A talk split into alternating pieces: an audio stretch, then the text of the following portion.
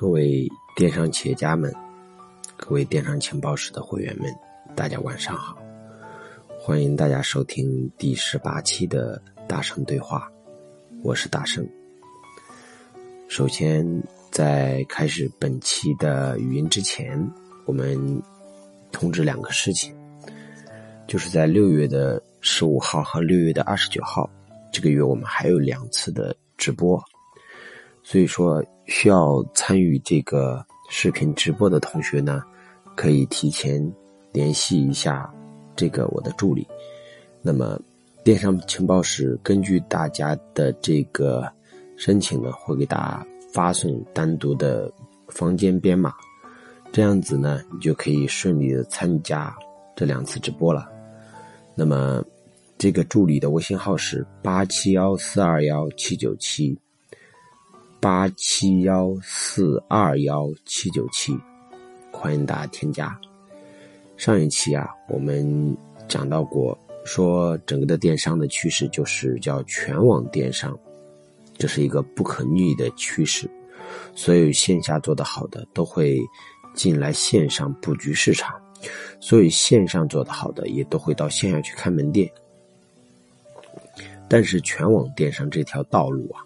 也是非常之艰辛的，所有线下来走到线上来的叫轻资本拓展，因为经过几十年的发展，他的团队管理、运营，包括产品的开发能力都是非常稳定的，他需只需要破解电商这一个推广入口就可以，而线上的企业就不一样，要转移到线下，我们很多线上的企业是野蛮成长，老板。是在短期之内从一个草根变成一个真正的企业家，他的产品、他的各个端口，包括品牌，都是极其不够成熟的，所以这个时候向下拓展叫重资本拓展，我们很可能陷入泥潭不可自拔，甚至可能会死掉。那么线上走到线下和线下走到线上最根本、最核心的点在什么地方呢？其实就是在毛利结构。是否有合理的利润结构，是取决你能否成功的走到线上，或从成功的走到线下的一个核心。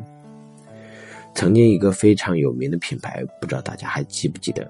这个品牌叫美极面膜，曾经广告打得很猛，也在二零一四年的时候，双十一当天做了三千六百万，卖出三百七百五十万片面膜。位居整个面膜市场第一，美妆第二。那么这个品牌，二零一三年八月的时候被欧莱雅收购，但是在二零一五年、一六年双十一的前十名中，再也没有找到美极的身影。而在前一段时间，有一个这个财报说，美极被爆出回款不足两亿元，较比巅峰时。起下降百分之九十，而一代魔王就此陨落，风光不再。而面对一这样一个性价比极高的面膜品牌的陨落，我们又看到了欧莱雅发布的另外一部分财报。欧莱雅集团全年的销售额在两百五十八点四亿欧元，净利润是在四十五点四亿欧元，其中。增长最为强势的是奢侈品美妆，YSL，在二零一六年表现出了强劲的增长。那么，为什么很有性价比的品牌却增长不了，而一个奢侈品牌在增长呢？除了我上一期讲的消费升级的原因以外，人群结构的变革以外，更重要的是一个毛利结构的问题。而美的被欧莱雅收购之后。在他提升了形象，花了很多钱做了投入之后，结果发现他的主攻方向从线上走到了线下，他的侧重点更加上深重重视于商超渠道，而大家知道美肌面膜的价格非常低，毛利也就相对低，那么在线下。在五折拿货、四折拿货的这种折扣下，就导致了它的利润非常非常的少。那么让代理商发现，根本都赚不到钱。于是线下的市场之间的渠道啊，非常非常的这个乱。对于专营店来说，线上的低价策略让他们不得不压低价格的促销。但是促销对于线下的商家来说，就利于意味着利润的削减。那么就导致，基本上美极在很短一段时间之内，丧失了很多的线下渠道的市场。而这个时候，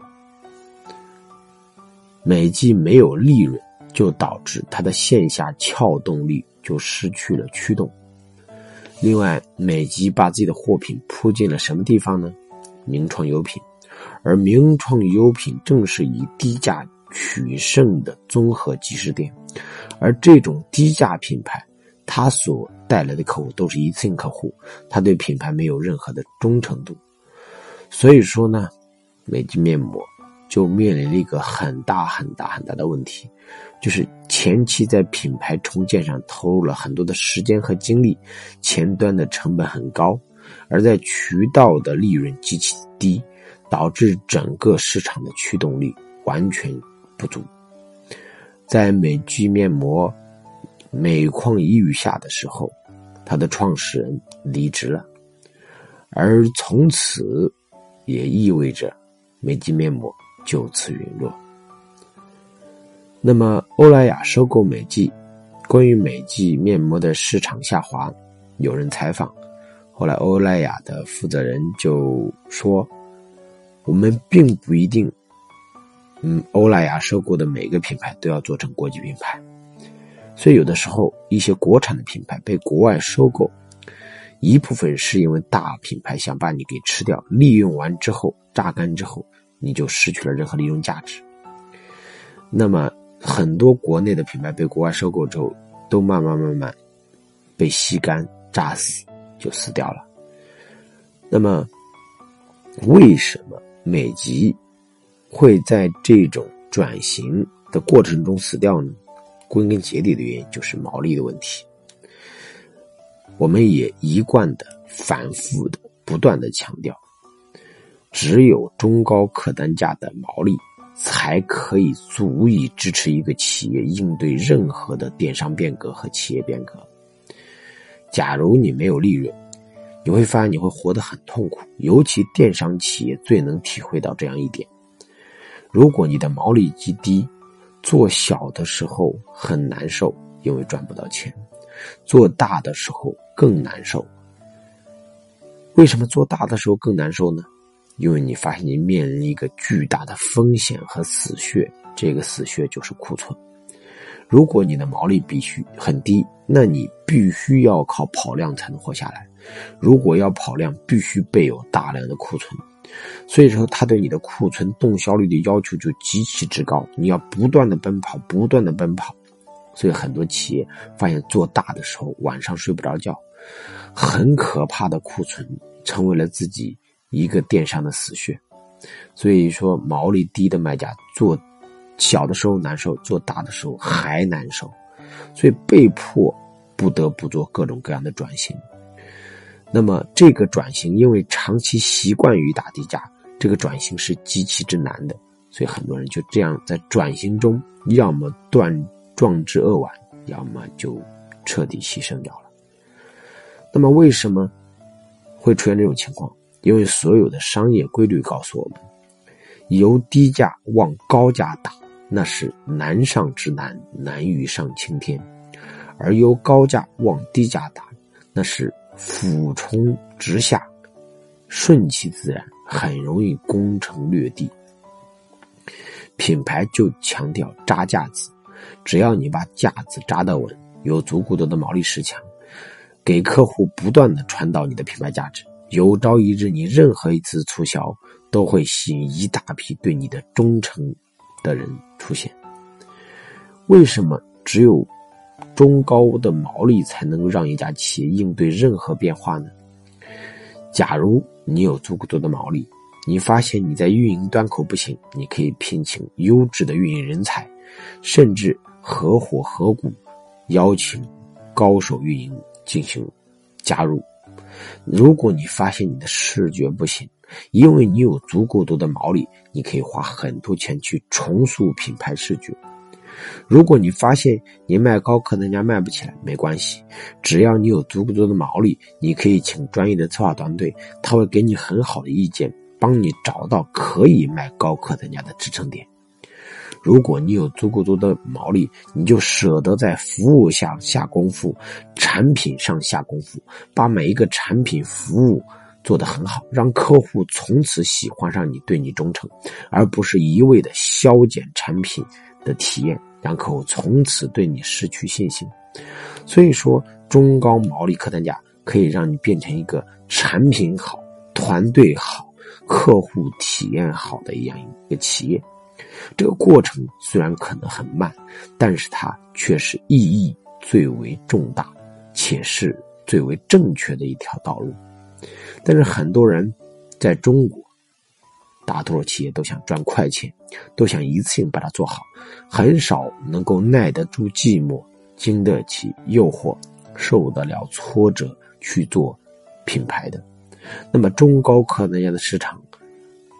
就面临了一个巨大的空白，所以很多品牌就此崛起。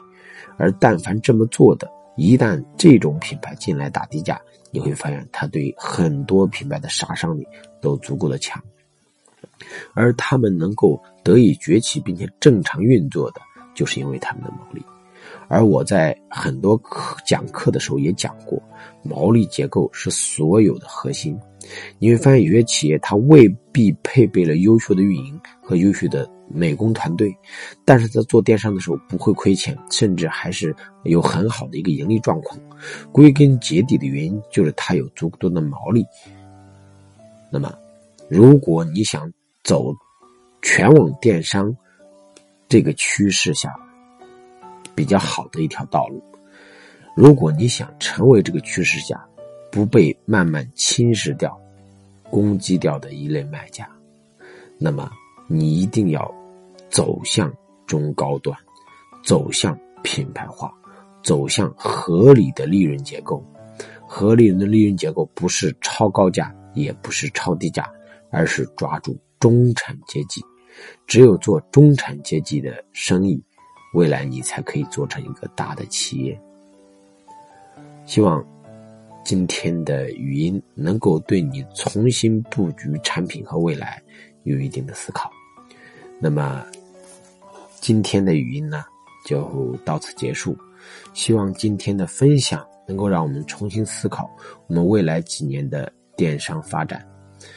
那么，我们这个月的另外两次直播，想要参加的同学可以添加八七幺四二幺七九七八七幺四二幺七九七。我们在直播现场等着大家。好，今天的语音到此结束，晚安，祝大家有个好梦。